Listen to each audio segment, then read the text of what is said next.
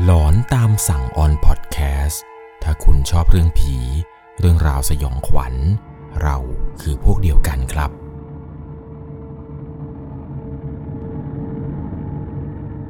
สวัสดีครับทุกคนครับ ขอต้อนรับเข้าสู่ช่วงหลอนตามสั่ง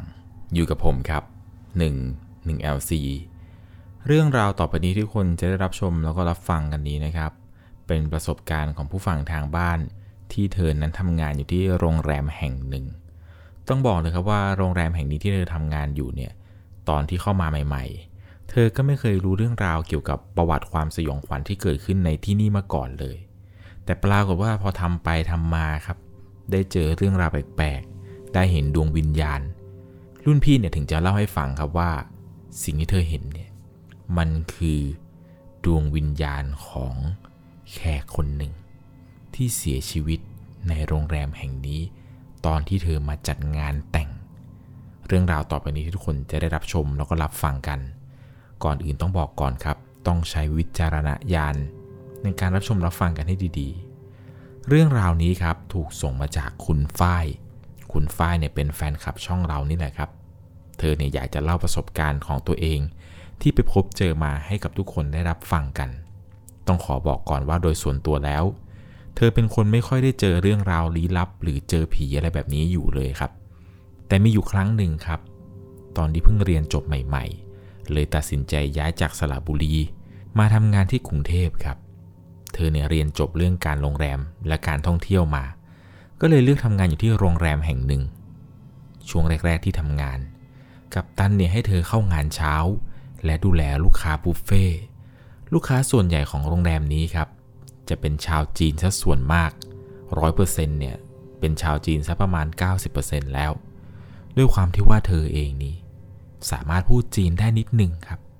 พูดก็คือสามารถสื่อสารอะไรได้ โต้ตอบไปมาได้ พอแบบว่าที่จะสื่อสารกันเข้าใจ ผ่านมา 1 เดือนครับ ในระหว่างการทำงานที่ผ่านมานี้ ทุกอย่างก็ราบรื่นดีจนกระทั่งมีหัวหน้า FB คนหนึ่งครับ เข้ามาใหม่ เขาเนี่ยสั่งย้ายเธอให้ไปลงรอบดึก กะดึกวันแรกเนี่ยก็ทำงานทุกอย่างราบรื่นดีครับ ปกติมาโดยตลอด จนมาถึงเวลาเกือบจะห้าทุ่มของวันแรกที่เข้างานนี้ ซึ่งในเวลานี้ครับห้องอาหารเนี่ยจะปิดให้บริการครัว แต่สามารถสั่งเครื่องดื่มได้ครับ เครื่องดื่มเนี่ยจะมีบริการ 24 ชั่วโมงเลย ในระหว่างที่เธอกำลังทำงานอยู่นี่แหละครับ ก็มีลูกค้าจีนคนหนึ่งเป็นผู้ชาย เขาเนี่ยโทรลงมาสั่งน้ำแตงโมปั่นหนึ่งแก้ว เวลาตอนนั้นเนี่ยเกือบจะห้าทุ่มได้แล้วครับ และด้วยความที่ว่าวันนี้ครับ พี่ที่ทำหน้าที่เป็น room service เนี่ยเขาลา และไม่มีใครเนี่ยเอาอาหารขึ้นไปเสิร์ฟให้ลูกค้า กัปตันรอบดึกเนี่ยเลยสั่งให้เธอ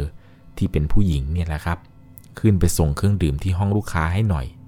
ใจจริงเนี่ยเธออยากจะค้านอยู่เหมือนกัน แต่อีกใจก็กลัว กลัวว่าจะต้องมีปัญหากับหัวหน้าเหมือนกันนั่นแหละครับ ไม่อยากจะค้านอะไรเท่าไหร่ เพราะแกเนี่ยเป็นคนชอบโมโหใส่ลูกน้อง ไม่พอใจเนี่ยแกก็จะไปฟ้อง FB คนใหม่ จนคนที่อยู่เนี่ยครับที่เคยมีปัญหากันเนี่ยสุดท้ายก็อยู่ไม่ได้ต้องลาออกไป เพราะว่าไปขัดใจเขา เธอก็เลยต้องจำใจครับ ที่จะเอาน้ำแตงโมปั่นเนี่ยขึ้นไปส่งให้ลูกค้าในเวลาห้าทุ่ม หลังจากนั้นครับ เธอก็ไม่รอช้า มุ่งตรงไปที่ครัว แล้วก็เอาน้ำแตงโมปั่นนี่แหละครับ เดินไปที่ลิฟต์กดชั้น 6 ลิฟต์เนี่ยก็พาเธอขึ้นไปยังชั้น 6 เธอก็เดินออกมาครับ เดินไปจนสุดทางเดินปีกซ้ายของตึก พอมาถึงห้องของลูกค้าเนี่ย เขียนเลขห้องเอาไว้ว่า 639 เธอก็เคาะประตูครับก๊อกก๊อกก๊อกเพื่อให้ลูกค้าเนี่ยออกมารับเครื่องดื่ม แต่ปรากฏว่าเสียงของลูกค้าจีนคนนี้ครับ ตอบกลับมาพูดประมาณว่าโอเคโอเคโอเค หลังจากนั้นเนี่ยก็เงียบไป เธอก็ยืนรอจนทนไม่ไหวครับ เลยเอาหูเนี่ยไปแนบที่ประตูห้องครับ เพื่อที่จะฟังว่าลูกค้าเนี่ยกำลังเดินมารับของหรือยัง แต่ปรากฏว่าตอนที่เอาหูครับ แนบไปที่ประตู ได้ยินเสียงน้ำเป็นเสียงคนอาบน้ำครับ ดังมาจากห้องน้ำตอนนั้นเนี่ยเธอแอบหงุดหงิดนิดหน่อย เพราะว่าตอนฟังเนี่ยได้ยินเสียงลูกค้าอาบน้ำคิดในใจครับว่าทำไมต้องขึ้นมาจังหวะที่ลูกค้าอาบน้ำพอดีด้วยกว่าจะอาบเสร็จเนี่ยก็ต้องยืนรออยู่หน้าห้องอยู่อย่างนั้นนั่นแหละครับ แต่ในระหว่างที่กำลังยืนรออยู่นี้ ลูกค้าก็ไม่มีท่าทีที่จะเสร็จง่าย ๆ เลยครับ ไม่รู้ว่าเป็นคนอาบน้ำนานด้วยหรือเปล่า เธอก็ยืนรอถือน้ำแตงโมปั่นนี่แหละครับ ใจหนึ่งกลัวว่ามันจะละลาย เดี๋ยวลูกค้าจะคอมเพลนว่าไม่อร่อยอีก ก็ยืนรอได้สักพักหนึ่ง ดูไปดูมา มันก็เงียบผิดปกติอีกแล้วครับ เธอก็เลยเคาะประตูลูกค้าอีกครั้งหนึ่งครับก๊อกก๊อกก๊อกลูกค้าก็ตอบกลับมาเหมือนเดิมครับว่าโอเคโอเค อีกสักครู่อีกสักครู่ หลังจากนั้นนะเธอก็ยืนรอเหมือนเดิมเลย พอนานเข้าครับ เธอก็หูไปแนบอีกรอบหนึ่งปรากฏว่าเสียงที่ได้ยินครับ มันเป็นเสียงไดเป่าผมฟูฟูฟูสลับกับเสียงหัวเราะ ตอนนั้นเนี่ยเธองงมากครับ ว่าลูกค้าเนี่ยทำไมไม่ออกมาเอาน้ำแตงโมสักทีจนมันจะละลายอยู่แล้วครับ น้ำแตงโมปั่นแก้วนี้ ตอนเอาหูไปแนบเนี่ยได้ยินเสียงหัวเราะ เธอก็คิดในใจครับว่าทำไมผู้หญิงคนนี้อยู่ในห้องกับผู้ชายเนี่ยทำไมไม่ออกมาน้ำแตงโมก่อน ล่อยให้ผู้ชายอาบน้ำไปก็ได้ หลังจากนั้นครับ ไม่นานสิ้นเสียงไดเป่าผมเสร็จ ลูกค้าก็เดินออกมาเปิดประตูครับ ตอนนั้นลูกค้าเปิดประตูออกมา เธอก็แอบมองเข้าไปในห้องลูกค้าดูครับ ปรากฏว่า เธอเห็นว่ามีผู้หญิงคนหนึ่ง ผมยาวเลยนะนั่งกลมหน้าอยู่ที่ปลายเตียงลูกค้า เธอก็เลยแซวลูกค้าจีนคนนั้นไปเล่นๆว่า อยู่กันสองคน สั่งแก้วเดียวเองเหรอคะ ลูกค้าจีนคนนี้ครับ มองหน้าเธอแบบงงๆ แล้วก็หันหลังกลับไปมองที่ปลายเตียง ในจุดที่เธอนั้นเห็นว่าผู้หญิงเนี่ยนั่งอยู่ ก่อนที่ลูกค้าคนนี้จะหันกลับมาตอบว่า ผมพักคนเดียวครับ อย่าทำให้ผมรู้สึกกลัวสิ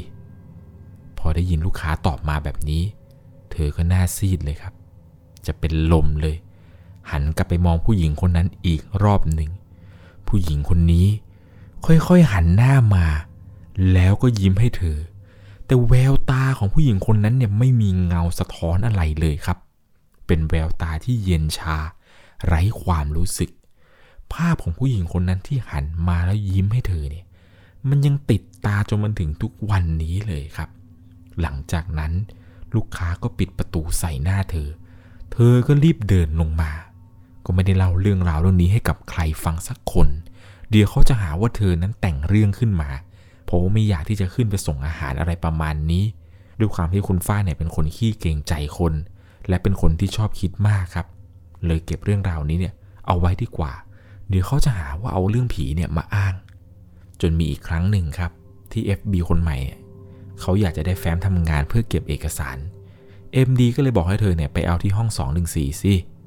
วันนั้นเนี่ยด้วยความที่ว่าคุณฝ้ายเข้ากะดึกพอดี FB ก็เลยสั่งให้เธอเนี่ยไปเอาแฟ้มห้องนั้นให้หน่อย ประมาณ6โมงเย็นนิดๆ ฟ้ากำลังสลัวสลัวเลยครับ ช่วงเวลา6โมงนี้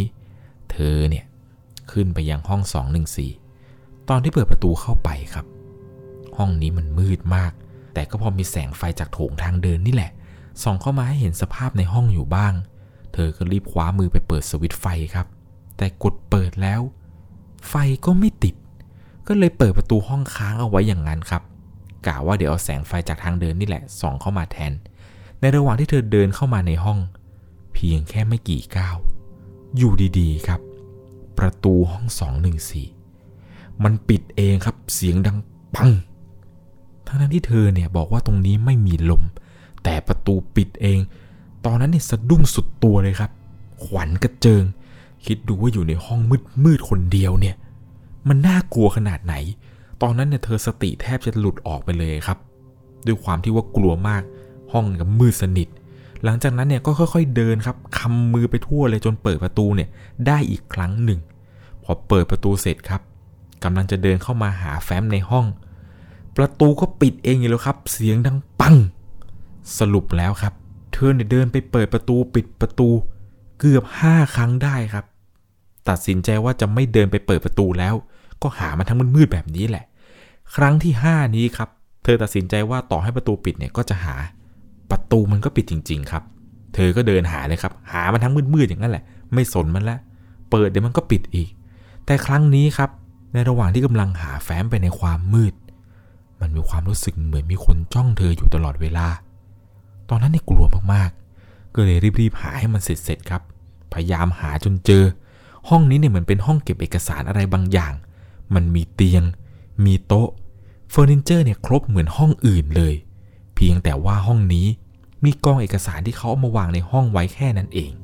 ในระหว่างที่เธอกำลังหาไปเนี่ยครับ เธอก็คิดได้ว่า FB เนี่ยสั่งว่าให้หาแฟ้มใหม่ๆ ให้หน่อยสัก 6 แฟ้ม ห้ามต่ำกว่า 6 แฟ้มนะ เธอก็หาไปเรื่อยๆครับ หาเพียงได้แค่ 2 แฟ้มเท่านั้น พยายามลื้อแล้วครับ ไม่รู้จะหายังไงแล้ว ก็เจอเพียงแค่ 2 แฟ้มเองแหละครับ แล้วมันก็มีอะไรบางอย่างครับ โดนจิตโดนใจเธอ ให้เดินลึกเข้าไปตรงโต๊ะเครื่องแป้ง พอเดินไปตรงนั้นครับ มันมีกองเอกสารกองละเกะละกะเต็มไปหมดเลย และตรงนี้เนี่ยมีแฟ้มอยู่เยอะมาก เธอเนี่ยก็ดีใจครับว่าโอ้